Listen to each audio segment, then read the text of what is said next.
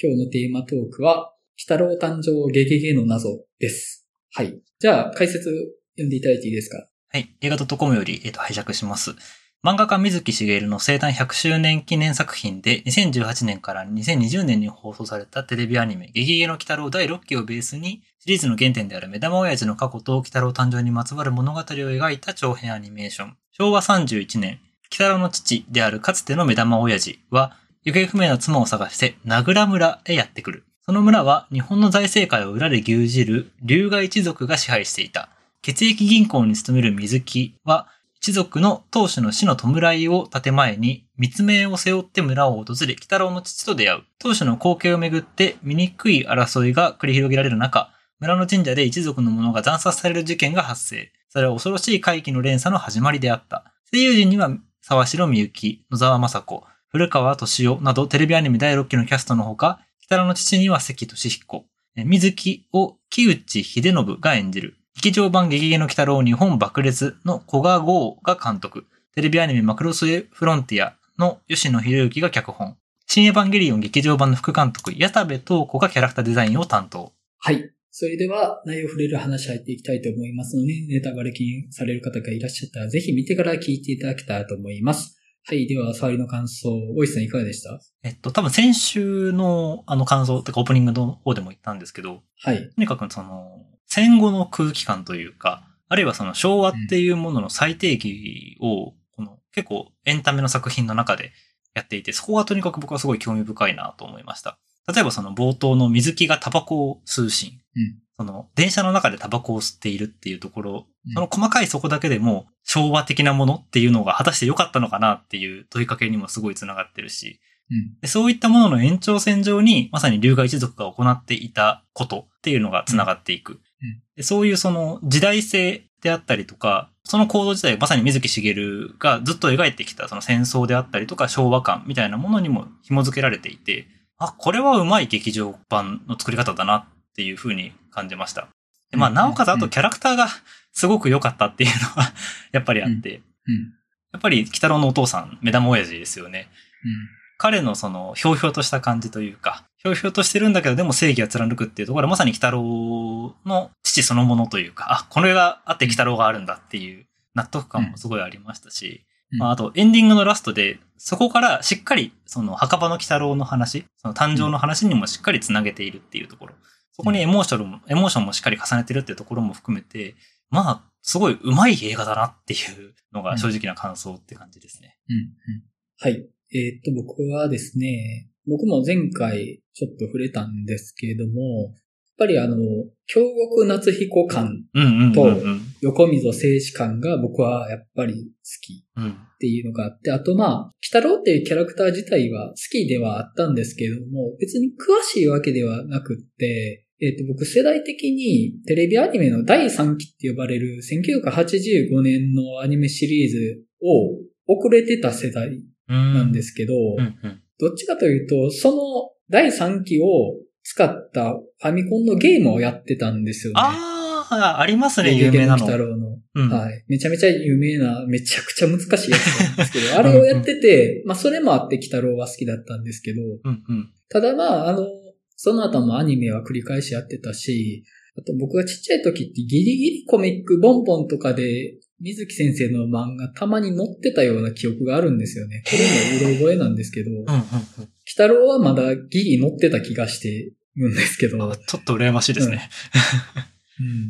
で、まあ、あの、ちょっとだけかじってるっていう感じです。で、だから、あの、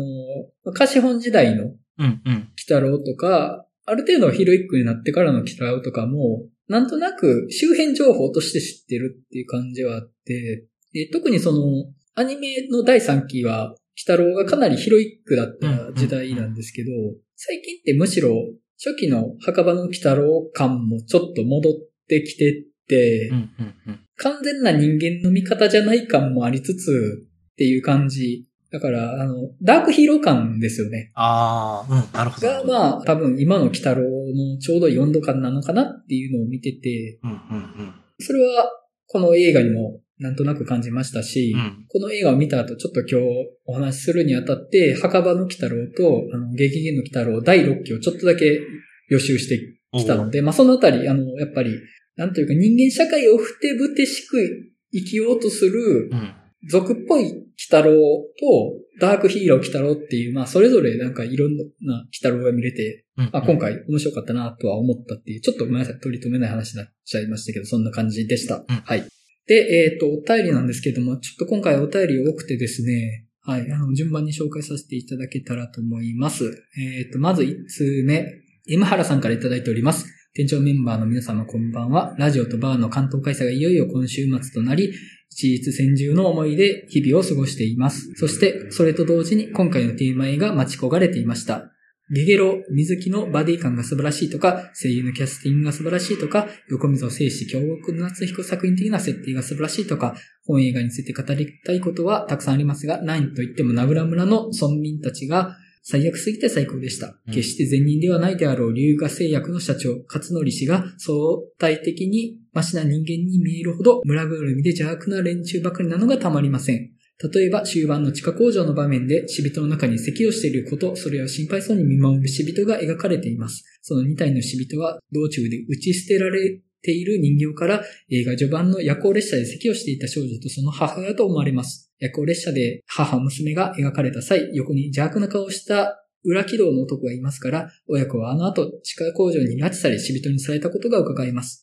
村のトップ、時貞が死んだ直後でも拉致を行っているのですから、映画内で言及されているように、村民たちが日常的に拉致などの犯罪を行っていたことは疑いようがありません。最終的には村民丸ごと因果を法という結果を迎えますが、最後も含めて名倉村の村民たちが大好きです。絶対に近寄りたくないし、関わりたくはありませんが、店長メンバーやレスナーの皆様の本映画に対するご意見、ご感想を楽しみにしています。長文ダム失礼いたしましたと。はい、ありがとうございます。りがとうございます。僕と同じことをおっしゃってますね。横溝静史、京極、夏彦館っていうとうこんろ。うん。はい。まあ多分そう感じる方多いんじゃないかなとは思うんですけども、えっと、席をしている子供のところ気づきました。僕実は気づいてなかった。僕も言われて初めてそうなんだと思って。 あ、なるほどなって、人形のくだりとかそういう意味だったのかなと思って、結構注意深く見てないと気づかないのかなっていう、まああの丁寧な伏線とも言えるとは思うんですけども、で、僕はあの、夜行列車の中の席のシーンって、まあその、後々犠牲者になるという意味というよりも、うん昭和っていう時うんうん代うん。の空気感の描写としてあったのかなっていううんうんうん。ああいう席をしてる子供がいても、大人がタバコ吸うのをやめないっていう時代だったっていうことですよね。まさにまさにだ。から、あ俺たちがタバコ吸うんだから、子供がどっか行ったらいいじゃんっていう。うんそれさえ言及しない。当然そうだ。だからっていう、その時代感っていうのの表現としてあったのかなと思って、僕その表現むちゃくちゃいいなと思って、わかります。もうこれこそ昭和だよってそいうそうう。そうそうそう。声がちっちゃい人のことなんて全く無視して動いてきた時代だよっていうところがね、うん本当に素晴らしいなと思いました。なんかそれをこう、すごくわかりやすくも描いてるし、多分見た人みんながこれおかしいよねって思えるバランスになってるというか、うん。だけど、それをじゃあ映画の中でこう言及するかって言ったら言及しないし、まさにその水木自身がそもそも善人じゃないっていうところの、うんあの描き方、まあもちろん昭和という価値観の中で生きてる人だってことを描くってことですけうど、んなんかそこに本当にスマートに成功してるので、やっぱ、うん、なんかさらっとしてますけど、すごいいいし、うまい映画的シーンだなっていううん。感覚ですよね。うん。そうですね。で、僕、本作語るにあたって、ちょっとゴジラマイナスワンと比較したいなと思ってたんですけど、前回、大石さんとマリオさんも少し触れられてましたけど、やっぱりあの、ゴジラマイナスワンって、時代の悪しき面で漂白されてる作品だなと思ってて、うんうんうん。で、その悪しき面っていうのは別に大変な時代、苦労がある時代っていうのは別にあれも描かれてたんですけど、うんうんうんやっぱりその、加害者性っていう部分なんですよね。うん、そうなんですね。で、あの、だから、あの、ゴジラマイナスワンって加害者性が描かれてない映画だと思ってて、例えば、あの、戦争っていうものは、みんなが大変な思いをした時代っていう描かれ方で、じゃあそれをやった側って誰なんでしょうかっていうのは、ぼかされてる作品ではあって、あのうんうん、だからこそヒットしている作品でもあるとは思うんですよ。うんうんうん。エンタメ映画で加害者性と指摘されるのってめちゃめちゃ嫌な人多い から、で、それは、あの、初代ゴジラがう、んアメリカで公開されるときに怪獣王ゴジラっていう映画に再編集されて公開されてたっていうのがあるんですけど、えー怪獣王ゴジラって原爆の悲惨さとかは、ちょっとぼかした、ああ。ぼかした作品になってたんですよ。なんですね。で、例えば、ゴジラマイナスワンでもそうですけど、東京が夜景の原になってたのって、やったの、アメリカの方たちじゃないでしょうかってところで、うん。でもその、ゴジラマイナスワンはアメリカで大ヒットしてるわけなんですけど、でそれはやっぱり、あの、ゴジラマイナスワンが、加害者性を漂白してるからだと思うんです。あうんの、うんうん僕はそれを悪いって言いたいわけじゃないんですよ。 見事にやり遂げた怪獣王ゴジラを今作ったっていうところで偉大だなと思うし、やっぱりまず映画は、あの、売れることがうん。第一目標なので、うん。特に今グローバルに売れる映画を作ったってことは本当に素晴らしいことだと思うんですけどうん、やっぱり僕は、あの、戦争っていうものを描いた時、加害者性に目を向けてほしいっていう思いが強い人なので、うん。うん。でそこでやっぱり、あの、今回の鬼太郎誕生なんですけど、やっぱりその、あれは戦後ですけど、まあ、戦争中もそうですし、やっぱり戦後も時代そのものの加害者性というか、やっぱ広い時代だったっていう側面をうん。拾い上げてるとこが、僕はすごく好きうん。なんですよねうん。うんそういう時代の描き方もあるっていう、あの、ゴジラマイナスワンの描き方もあるし、北郎誕生の描き方もあるよっていうのは、やっぱ両輪としてうん言っときたいなと思って触れたかったところだったんですけど、うんうん。うん。うん。うん。まあ、あの、後々あの親子が犠牲になったっていうのは、お便りで気づきました。 いやー、本当に。はい。そうですね。本当にまあ、あの、ひでえ奴らで見事に全滅するんですけど、あの村は。うん。うん。なんだろう、あそこまで村民全員悪って、なかなかない描き方だとは思うんですうけん。ど。そうですね。ちょっとびっくりするぐらい 強烈でしたね。うん。だからまあ、ある意味、そこも分かってやってるのかなというか、うん。うん。あの、誰しもが加害者たり得るっていうのは、やっぱり戦争のというか、うん。時代の中において加害者にならないことなんてないっていうのの、まあ、誇張された表現としても捉えられるかなと思って。うん。うん。あの村にいる以上、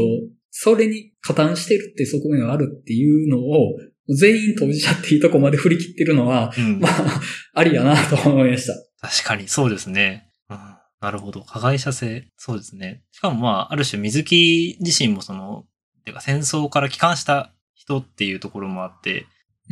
そこもなんかある種のその戦争というかまあ、加害者性っていうものを抱えた人。うん。それをに対して、まあ、あえて水木があの中で岩であるというか違うものであるというところを言うなら、自身の加害性に気づいている人であるっていうことうん。なのかもなとは思って、それがゆえにヒーローであれるっていう。うん。うんうん。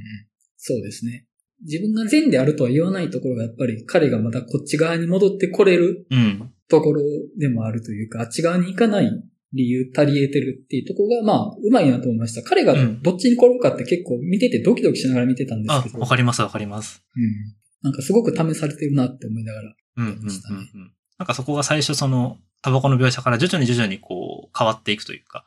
うんうん。っていうところも含めてこう成長端にもしっかりなっているところもすごいいいところだなと思いますね。うんうん。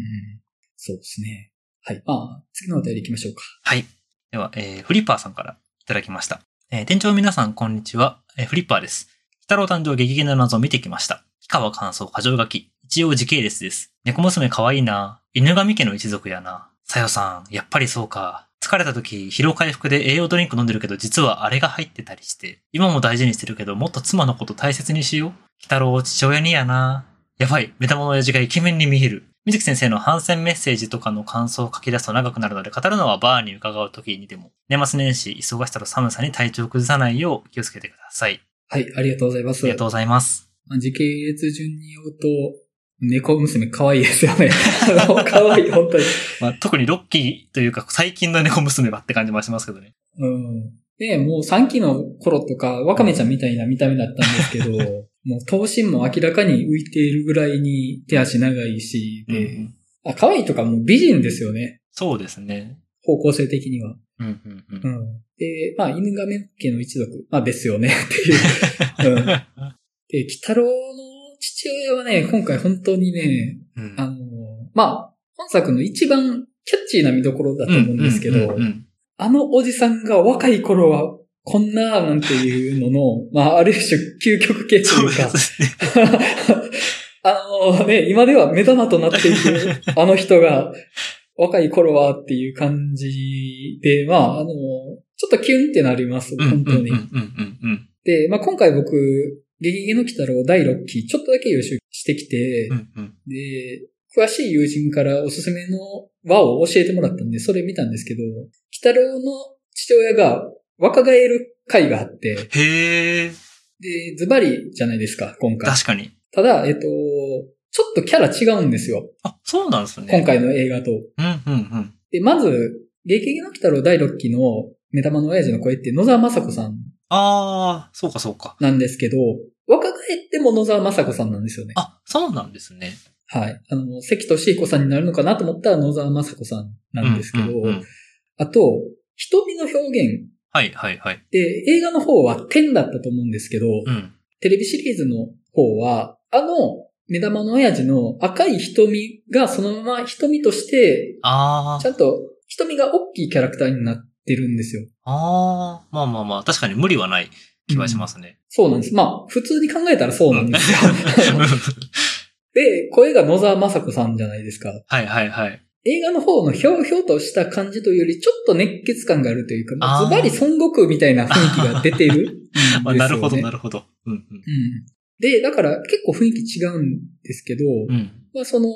少年向けアニメのヒーロー的なうんうんうん。野沢雅子版から、まあ、今回関俊彦版になってるんですけど、ん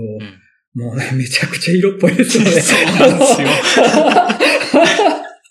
めちゃくちゃ色っぽいですよね。ちょっとそのすらりと背が伸びていて、ではい、ちょっとはだけてんですよね、その着物が。 そう。そうなんですよ。あの着流す感じがもうセクシーとすら言えるというか。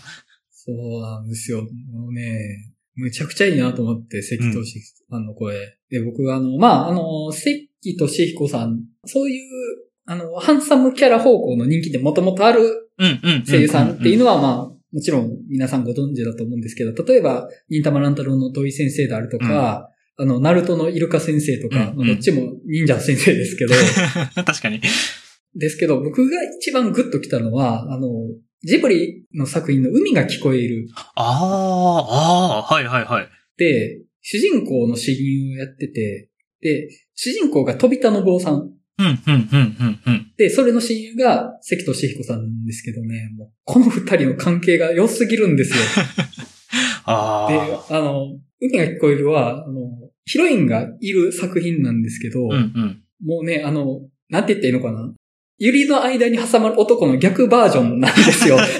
ああ、 うんうんうん。もうヒロインどうこうより僕、まずその、男子二人の関係性にむちゃくちゃグググってきてたので、しかも声がね、飛田信夫、関俊彦じゃないですか。うん。もうよだれたらです よ、本当に。あの、むちゃくちゃいいんですよ、海が聞こえるの、本当あに。もうなんかそれだけで一回見てほしいなって思うぐらいなんですけどあ。う、んうんうまあまあ今回もね、むちゃくちゃ良かったですよねん。。いやー、よかったですね。水木との関係もね、うんあの、ちょっと水木の露悪的なうん、うん。態度というか、それに対してひょうひょうとしてるので、一瞬ちょっと、あ、やり返されそう、うんみたいな、あうんうんうのん不穏な空気出しつつ、最終的に、なんというか親友みたいな感じになそうそうそうっそてうるそうから、もうむちゃくちゃいいなと思って、 むちゃくちゃいいんですよ、もう。めっちゃいいですね。その文脈でもう全然美味しい作品じゃないですか、これ。そうなんですよ。 あの、本当にもうもちろん、おそらくそのファンダム的に盛り上がってるんで、その部分だと思うんですけど、 うん、ですよね。間違いなく。そこだけで全然語れるというか。 うんで、あの、まあ、墓場の鬼太郎の方でも水木って出てくるけど、んうん墓場の鬼太郎って、貸本時代のはい。漫画が原作っていうのがあって、絵が濃いんですよね。うん、うん、うん。やっぱり、劇画調って言ったらいいのかな。確かに確かに。まなあ、んか、水木先生のうん中でも一番濃い絵柄の感じがあって、墓場の鬼太郎は水木も顔が怖いんああ。ですけど、やっぱり本作、あの、劇劇の鬼太郎からの作画文脈だから、まあ、爽やかなうん、うん。キャラクターになってるし、で、もうそこでね、バディものとして見れるっていうところですよ。これですよ、これ。そう。でなんか お互いの背中を預け合うというか、お互い最後に信じるのはお前だけだってなってくるじゃないですか、だんだん。その預け方とかもう愛おしくて仕方がないし、うん。で、やっぱそこがあってのあのラストの切なさたるやっていう、うん、うん。そんなん盛り上がっちゃうよっていう。 本当エンドロールの最後の最後までもうググってなるような。うん。あれ、僕、墓場の鬼太郎を後で見たんですよね。 うんうんうんうん映画見てからで。うんで、北郎誕生の漫画自体はある程度概要は知ってて、うん。で、目玉の親父がミイラ男みたいで、うん幽霊みたいなお母さんがいてみたいなのは、そういえばそんなんやったなと思いつつ、うんうんうん。で、そっから、どうやってあの、映画からどう繋がんのみたいな思ってたら、うんえー、そんな繋ぎ方するんですかっていうところで、映画見てから、墓場の鬼太郎1話見たら、目玉の親父側の感情がわからんすぎるんです よ。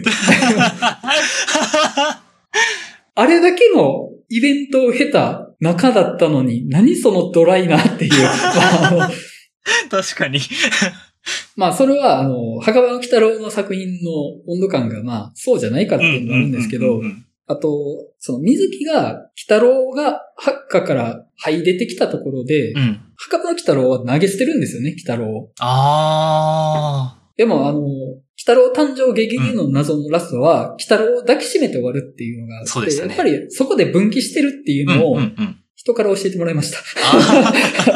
あ あ、なるほど、と。あだからう、んうんやさぐれ方向の墓場の鬼太郎と、うんダークヒーロー方向のゲゲの鬼太郎に分岐するんだなっていう、オリジンは一緒でもそこで分かれるっていう、なるほどと思って。そうか、確かにすごい納得のくるマルチバースの説明ですね。そうなんです。人間を根本的に信じない鬼太郎になるか、 うん。っていうか人間をまあ、ハスに構えて見てる鬼太郎になるか、完全に味方じゃないにしても、うんうん人間に対して良き存在にはなるっていう鬼太郎になるかっていうのうんうんうは、んやっぱそこで分岐してるんだなっていう。うんめちゃめちゃエモいですよね。めちゃくちゃエモい。その文脈で見ると、鬼太郎って、目玉の親父と水木の結晶でもあるんです そよ。う。そうなんですよ。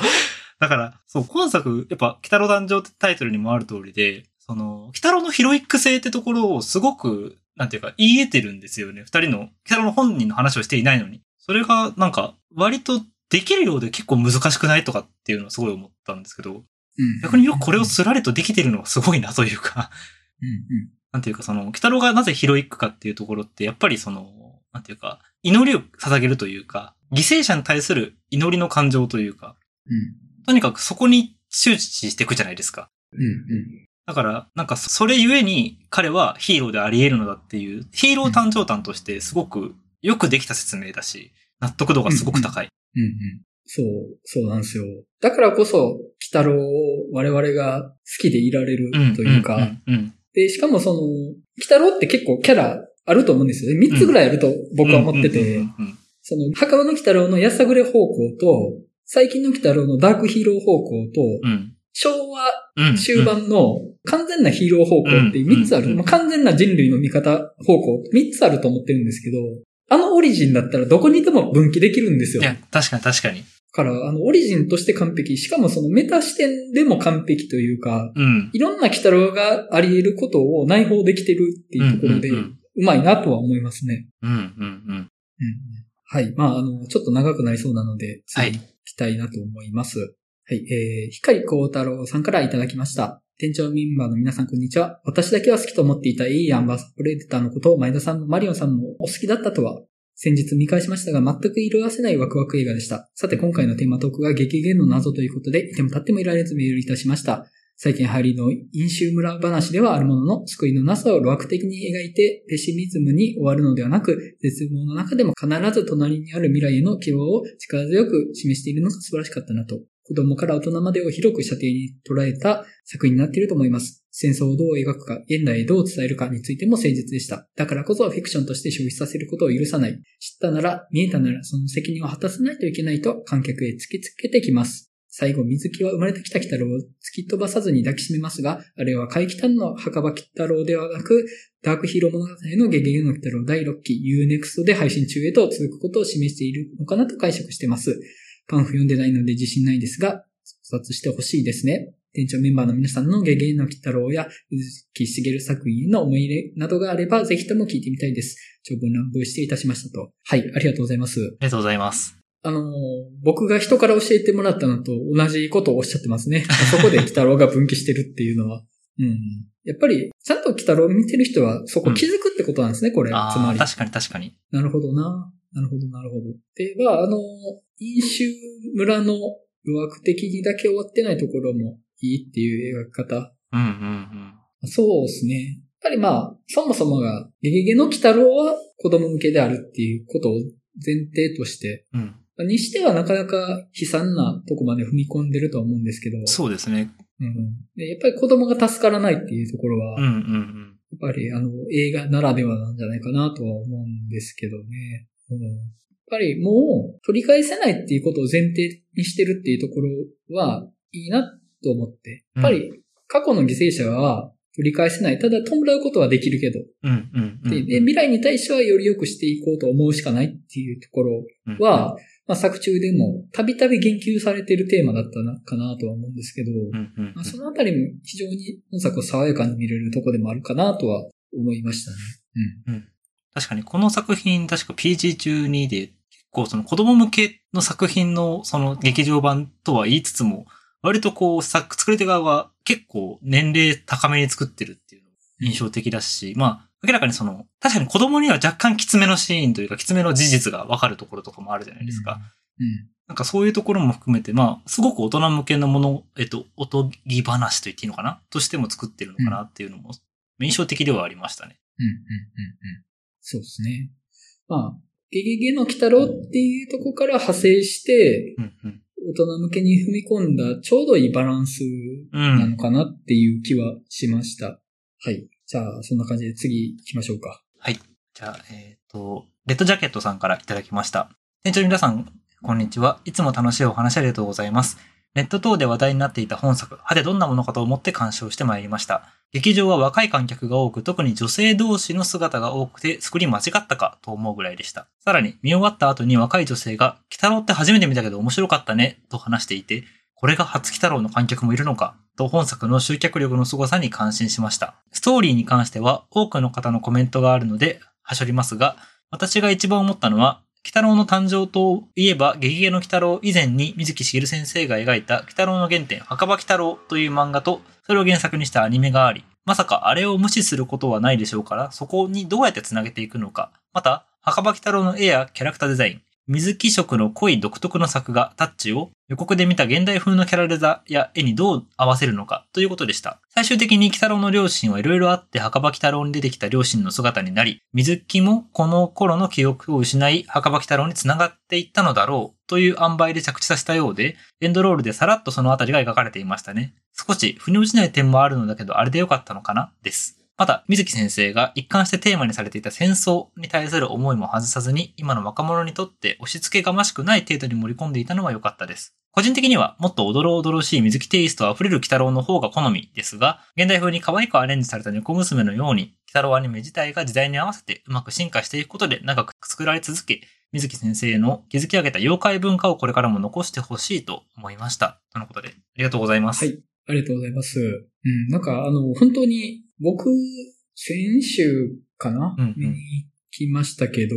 劇場いっぱいでしたからね、あー本当に。僕もそんな感じでしたね。すごい一番でかい劇場でやってたんですけど、うん。本当に、まあもちろん女性、大人の女性が確かに多い印象はあったんですけど、本当に埋まってるって感じですね。なかなかこんな光景見ないぞっていう感じの。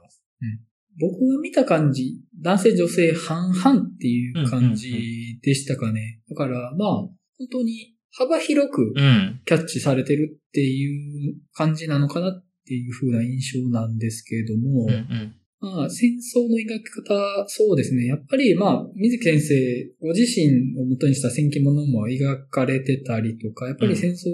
に関してはいろいろあったと思うんですけど、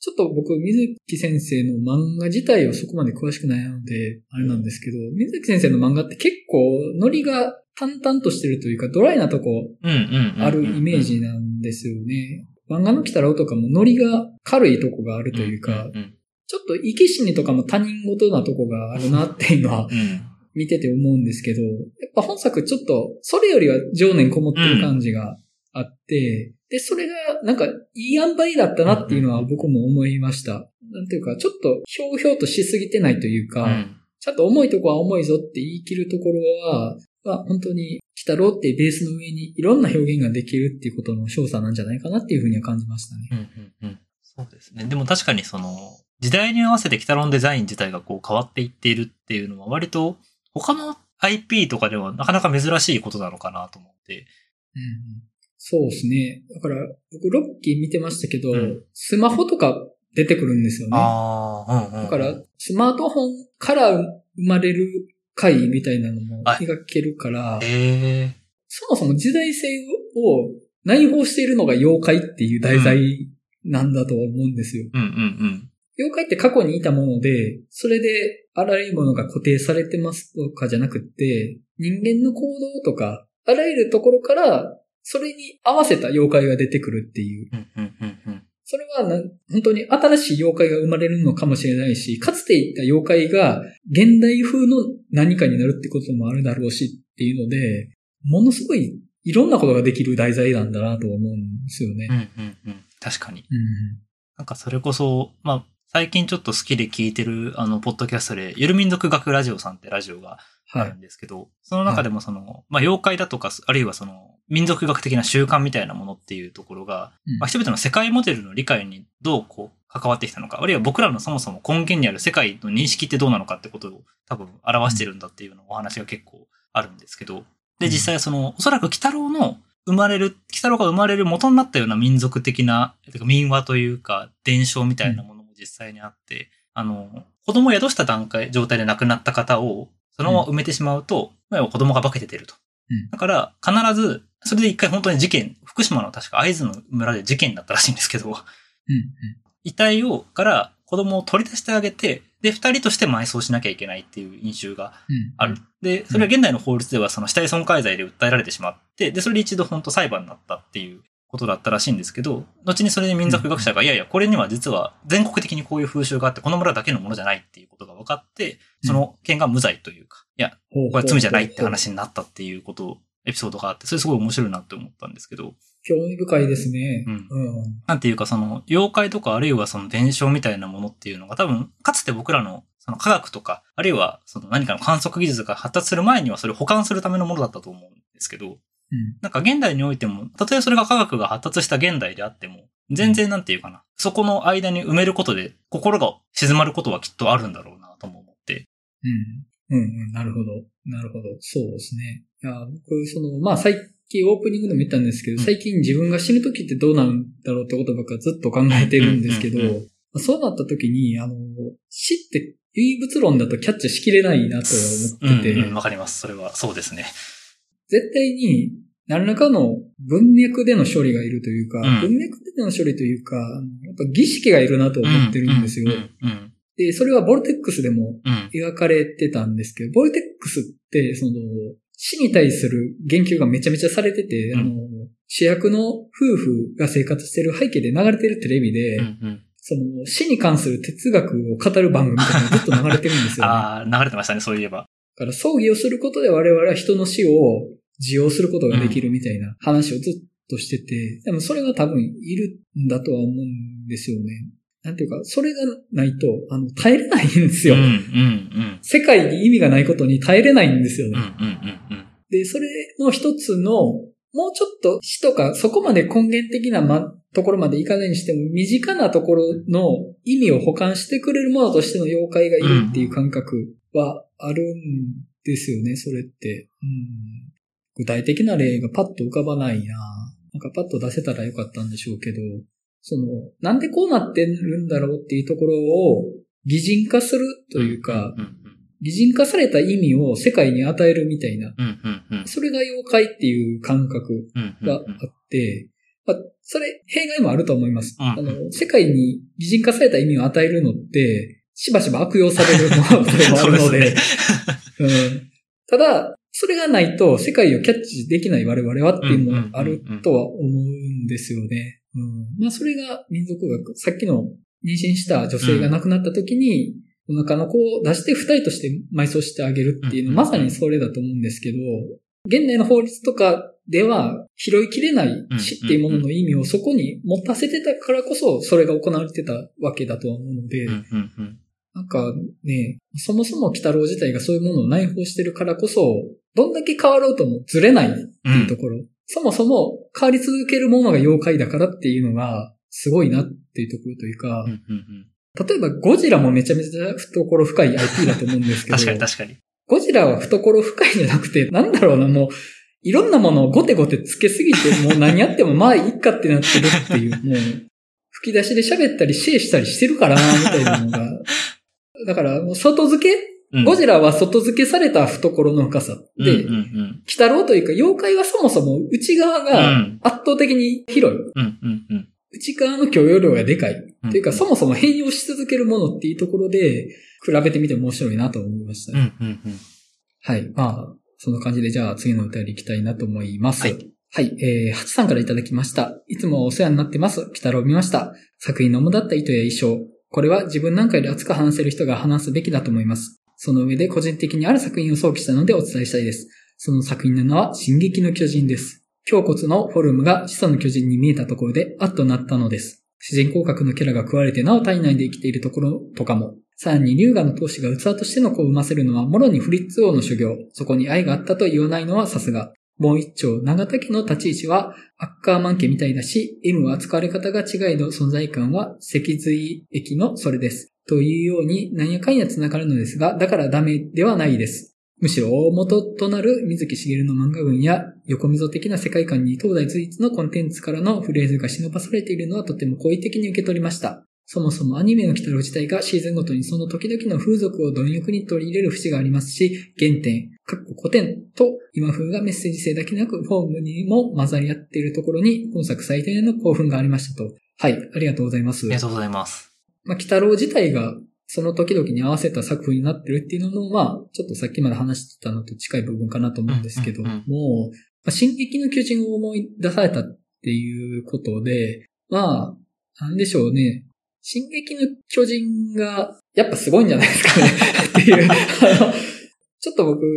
進撃の巨人最後まで見切ってないですけど、うんちょっとここまでの作品はそうそうないですよ、やっぱり。ああ、もう結構見られてますあ、見てたっていうか、まあ、あの、中身もそうなんですけど、うんうんうんまあ、テーマ的な部分もそうですし、やっぱりそれを売れたっていうところがすごいなとうん。う思うんんですけど、うん。で、そういう、あ本当にいろんなものを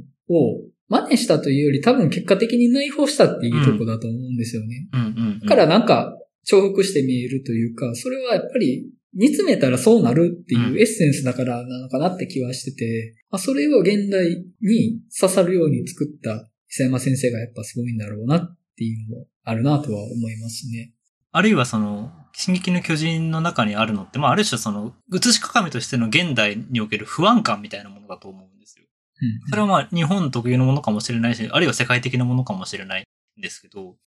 その不安感に共鳴したっていうのはすごいあるのかなっていうのはちょっと思っていて、うんそれはまさにその、この中で描かれているその、一個一つの要素自体も、ある種何かに、現実の何かに連想されるものでもあるわけですし、うん。うんすごくそれは時代性に伴ったものなのかなっていう気もちょっとするなと思って。もちろんそれをこううん物語として形にするときに要素としては似てるけど、でもそれを物語として筋を通すっていうのはやっぱり作家さんの腕なので、うん。そこは本当に尊敬すべきというかもう本当にすごいなって思うんですけど、うん。うん。やっぱり僕らが抱えてるその社会とか、あるいは現代という時代性への不安みたいなものをうん。本当にうまく救い取れたからこそ、鬼太郎とか巨人がヒットしてるっていうのは、なんかうん。あるんじゃないかなってちょっと思ったりはしてます。うん、それはあると思います。うん。だから、ファンタジ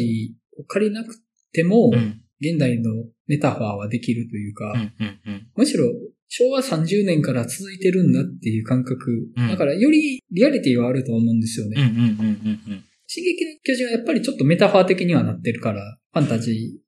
なってるので、うん、まあそこはやっぱり、鬼太郎だからできてることはあるのかなっていうふうには思いましたかね。うんうんうん。はい。まあ、じゃあそんな感じでお便りは終わったんですけども、結構喋ったんですけども、 そうですね。はい。まあ、おおおよそ喋るべきことは喋ったような気もしてて、 確かに。うん。はい。まあ、あのじゃあちょっと我々からもテーマ出してみたいかなと思うんですけど、まあうん僕が触れたいところはやっぱり、あの、よく見の静止的なはい。イズムの部分で、うんうん。その、いわゆる飲酒に取られたむ村自体の横溝感うんうん。っていうところではないんですよね。多分横溝静止の軸というのは。これ、春日太一さんが、はいラジオか何かで、その、金田一光介シリーズの、悪魔の手まり歌っていう作品についてうんうん語ってた時に言ってたんですけど、金田一光介は、事件の謎を解くことで、命を助けないんですよね。ほうほうほうほう。殺され る予定だった人は基本的に全員死ぬんですよ。あー、なるほど。じゃあ彼は何かっていうと、そこに呪われた人々の呪いが解けるのを見届ける役割っていうあことをおっしゃってて、これはごめんなさい、あの、春日大地さんご本人そのものの言葉にはなってないと思うんですけど、うんうんまあそういったことをおっしゃられてて、で、例えばその悪魔のテーマリーターもそうだし、本作に近い世界観の、だったらやっぱり犬神家の一族とか、あと極門島とかも、で、これらって兄弟が死ぬ話あ。うん、うん、うん。なんですよ。兄弟とか姉妹が死ぬ話。で、大元になった一族の長は基本的に死んでるんですよ。ああ。うんだから諸悪の根源は死んでるけど、でも人が死んでいくっていう話になってて、うんうんじゃあ彼ら彼女たちが死ななければよかったのかっていうと、そうでもないというか、うん。面々と続いてきたその一族とかあるいは場に残ってうるん、うん。呪いのようなものを解くためには、もう死ぬしかない。いや、この言い方良くないな。あのあ、でもなんか、その、あくまでフィクションとしてのってことですけど、うんそうですね。うんうん。まあ、それこそ多分、ゴーストワールドの上映会の時にジェイスンさんがおっしゃってるすごい印象的な言葉があって、うんあのゴーストワールドもある意味死と捉える人もいるっていう話がうんあったと思うんですけど、そのラストのイニドのうん展開に関して、うんうんその、死っていうのが物語においては解放を意味することもあるとは思うんですよね。うんその、物語っていうところの上で置かれている状況だったり、その、あるいは、それが現実世界にあるものっていうのがしっかりあって、で、物語の登場人物があくまでフィクションとしてなくなることで、うんその似たような境遇を持ってる人たちがある種解放されるっていうところはあると思うんですよ。そのうん死イコール解放という描き方っていうのは、ある種の表現の一つとして。うんだからある種横溝、そのさっき春日大志さんがおっしゃってた横溝静史の中にある、その呪いの解放っていうところは、すごくその、なんか納得できるところはあるなと思って、うんその全員が亡くなるっていうのは、ある種その、普通こういうのって終わらないのが嫌なんですよ。うん。なくならずにどんどんどんどん続いていくから、ずーっと終わらずに残り続けるから呪いなんですけど、その呪いを断ち切るためには、一旦こう、まっさらにするしかないじゃないですか。うんで、なんかそれをなんか、ある種表現してるんだとしたら、それこそまさにそのシン・ゴジラの、あの、内閣総辞職ビームみたいなもんですけど、うんうんなんかそういう解放感って多分、なんかあるんだろうなと思うし、それを感じること自体は何も罪じゃないなとも思います。うんそうですね。物語だからこそできるというか、物語ならやっていいこうんうんと。うんうんその解放としての死をやっていい。その呪いを解くという行為としての死を描いていいっていうところで、だからもう、それによってす、その、後には残らないっていうところですようね。ん。そうです、そうです。まさにまさうんに。うん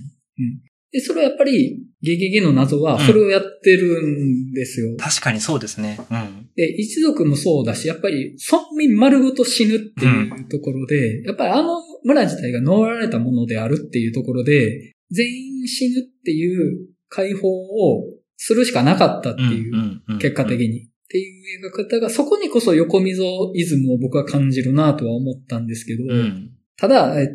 ちょっと横溝イズムと違うなっていう部分があって、ほうほう。さっきも言ったんですけど、横溝イズムは、主悪の根源はもう死んでていないんですよね。ああ。で、それがめちゃくちゃムカつくんですよ。なるほど。 なるほど。むっちゃムカつくんですよ、そこが。でも、本作はやっぱ、あの、諸悪の根源に一撃かませるから。そうですね。うん。でそれはやっぱりあの、ファンタジーだから、うん。怪奇譚だからこそ、単なるミステリーじゃないからこそ、死んだ人間が生きてたっていうことにできるからこそ、うんうんうんうんうん。それを一撃かますっていうことが、まあその一撃かますための媒介になったのが子供っていうのがむちゃくちゃ胸くそ悪いんですいけど。や、そうですね。 本当に。なんですけど、もうめちゃくちゃ胸くそ悪いですよね、あそこ。 本当になんか、なかなか、ここまでの悪って、ね、最近なかったなと思って。うんうんいやー、ちょっとね、あれ、描かれ方によって僕吐き気を覚えてもおかし くなかったん本だって当思うにぐそうらだい。と思います。そう、あの、本当に、あの、本作で描かれてる悪って吐き気を催すものばっかりなんですよね。本当うんうに。んうんまあ、それは置いといてとして、やっぱりその諸悪の根源に一撃かませるっていうところが、やっぱり、あの、横溝イズムとは違うところというか、犠牲者は犠牲者の終わるっていうのとはちょっと違うところだなとは思うんですけど、なんだろうな。やっぱり過去に対してどうしようもないっていうのとは置いといて、やっぱり過去の悪も裁かれるべきっていうのうは、んうんうんめちゃめちゃその発想はあるなと思って。うんうんうん。むしろ現代的だなとは思って、うんなんかそこもね、いいなと思いました。単にスッキリもするし。そうですね。うん。なんかもちろんその、すごくそのドライで回帰端として終わったとしても、多分あの映画はあの映画で独特の味わいがあったんですけど、やっぱりその最後のカタルシス、でもちろんそこにやっぱ、あの、主人公二人のバディのとしてのその、結実としてのこう、ラストバトルがあるっていう うん。ところも含めて、なんかやっぱり、すごくキャッチーになってるというか、うんこの雰囲気で途中までで、でも最後の最後はすごくキャッチーに終わるっていうう。ん。そこがまあとにかく映画としてうまい。なんか現代の大衆に見られる、これ大衆娯楽としてすごいうまいバランスな気がしますね。うんうん。そうですね。まあ、その、市場に楽しめるっていうところと、あと、過去を生産するときに、うん。払わなきゃいけないものって、うん、うん、うん。いくつかあるなっていう感覚があっほうて、ほうほうでそれは、まず、呪いは払わないといけないもの。で、うんそれは本作も払ってたし、うん、あの、金田一光介シリーズも払うものなんですけど、うん。あと、やっぱり、あの、過去のトガも払わないといけない。うん、うん、うん。で、罪は裁かれないといけないっていうのもあって、だから、犠牲が続くのも良くないし、うんで、その発端となったものを悪いって言うっていうのもいるっていうところ。で、その両輪って言ったらいいのかな。なんか悪いものは悪いって言おうよっていうのは、やっぱいるというか、もう関係者全員死んで、もうこれ以上続かないからもういいよね、じゃないっていうとこうん、ろ。うん、うん、うん、ちゃんと大元は一発かますぞっていうのは、うん、いるんじゃないかなと思った。で、それが、ある種、時代の必然だったとしても、うん。うん。その、この龍河一族の、あの、クソジジイみたいなやつは、時代が要請したものかもしれないです。それは。でそういう存在は歴史上もよくいます。そういうものは。うん。でも、じゃあ、その、必然だったからって、裁かれなくていいのかって言われると全然そうじゃないとというか、、うん、うん、今の時代から見て、裁かれないといけないものは裁く必要があるっていう感じうん。うん、うん。って言ったらいいんですかね。なんかそれを過去は過去ですで受け止めきらないっていう感じはいいんじゃないかなと思って、うん。うん。だからああいう昭和的な価値観うんっ。てあいあいつも言ってましたけど、戦争はまだ続いてるんだっていう、それはまあ経済の勝負になるっていうことうん、うん、うん。で、もうあの、日本人みんな猛烈社員化すれば、もう経済の力で世界を制するぞ、みたいなうん発想を言ってたわけですけど、あれってその、その戦後も終わってないっていう話そうなんですよね。うん、うん、うん。ですよね。ほかげとかでもそう、そう言なんってでたすよよ。うな。いや、もう引っ張んなやっ ていう、引っ張んなやっていうのを、ちゃんとその、その呪いを解くし、うん。それを言い出したやつにもコツンといくよっていうのは、たとえそれが時代の流れだったとしても、うん、うん。その過去のその時点のことを別に許しはしないっていうのは、うん、うん、うん。なんか結構いいんじゃないかなって僕は思ってたんですけど、うんうんうんうんうん。そうですね。なかなか、なんかそこを、まあその時はその時で仕方ないっていう歴史認識というか、まあ、その歴史の中で生きてた人が愚かだったっていうのはまず違うのは確かだなと思う一方で。うん。で、やっぱり今現代、その過去そういうことが起こったことを知ってる我々が、うん同じことを繰り返していいのかって言ったらそれ良くないよねって話だと思うんですよね。だから学んだ上で、まさに呪いを解くって一つやっぱ大事なのは知ることだと思うんですよ。その時のことを。うん。で知った上で、その呪いをどう自分で払っていくかっていうことを自分事として考えれるかどうかっていうところと思っていて、なんかあの作品の中に描かれ、特に水木がそうかなって思うんですけど、自分自身にある呪い、あるいは加害者性みたいなものをどうけじめつけていくかってことを徐々に徐々にあの映画の中で、もちろんそれがメインのお話ではないにしろ、うんこう彼自身が変わっていくっていう、そこの成長端になっていって、それと重ねるようにとか自分を重ねるようにそのことをこう反芻できるような映画にもなっている気はするので、うん。やっぱりなんか今すごく大事なメッセージを掲げてるし、これがヒットしてるのはすごいいい、なんかちょっと嬉しくなっちゃうというか、うん。うん、っていう気持ちにすごくなりました。なんかファンダム的に盛り上がってるとしてもすごくいいなって思って。うん。うん。そうですね。特に、あの、ゴジラマイナス1がうん。ヒットしてるからこそ、あの、ゴジラマイナス1に当てこすりしたいんじゃなく て、じゃなくて、あの、両輪なんです。そうそうそうそう。まさにまさに。うんそうなんですよ。だから、そういう側面もあるよっていう、別にそれを、ゴジラマイナスワンに全部をやってとは、あのうん言わないです。うん言ったけどね。まああ ねの前言ったけど、前言ったけど、別にその、ゴジラマイナスワンに全部が詰まってる必要ない。うん。のでうん。うんじゃあ、ゴジラマイナスワンがやれなかったことを、ゲゲゲの謎がうんやれてるかもねっていう、そういう視点を持つことで、ちょっと心穏やかになれるというか、うんうんうんあ、なんか良かったなって思えるところもあるなとは思って、うん。うん。はい。まあ、あの本当に、本当に良かった。この作品が当たってて。 うん、いや、僕すごくわかります。 はい。はい。まあ、そんな感じで、うん、うん、うん。じゃあ、北郎誕生ゲゲゲの謎の話は終わってこうかなと思います。はい。はい。まあ、次回、ちょっと、お二人いないんで、決めきれないんですけれども、はい。候補、一個あれなんじゃないかな。いありですけど、大変ですよ。や、ちょやめとこうかな、ちょっと ね、なんか、あの、疲れてるから最 近。あのもうちょっと、その、しんどいのが多くて、うん、うん、うん、うん、うん。もうね、あの、楽やと思ってた、飛んで埼玉さえしんどかったん ですよ。まあ確かにそうですね。いや、本当にね、純粋な娯楽なんて本当に ない。特に、どう語っても大丈夫でしょと思ってた、い飛んで埼玉でさえ、はい。地方在住者アイデンティティっていう非常に厄介 な題材だったから、うわーっていうのがあってう、ん。ちょっともう何喋ってもしんどいなっていう。 なんか、どうですかね。いくつか僕なりに候補は2つぐらいあるかなって思ってるんですけど、あ来週後悔って意味で言うなら。はい。一つは、あの、前ちょっと先行上映会で見たって、枯葉。はいはいはい。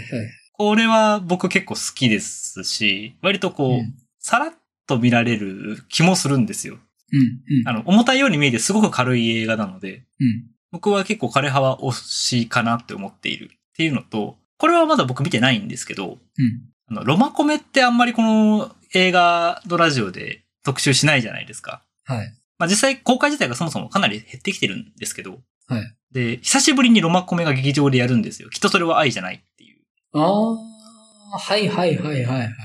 で、僕結構ロマコメ実は好きで、うん、あの、ロマコメの中にある現代性とかメッセージ性、正直すぎるほどのメッセージ性に割としっかりいいなって思うタイプなので、う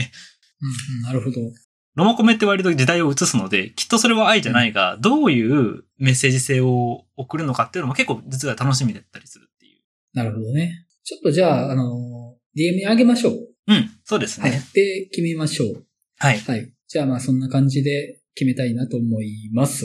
はい。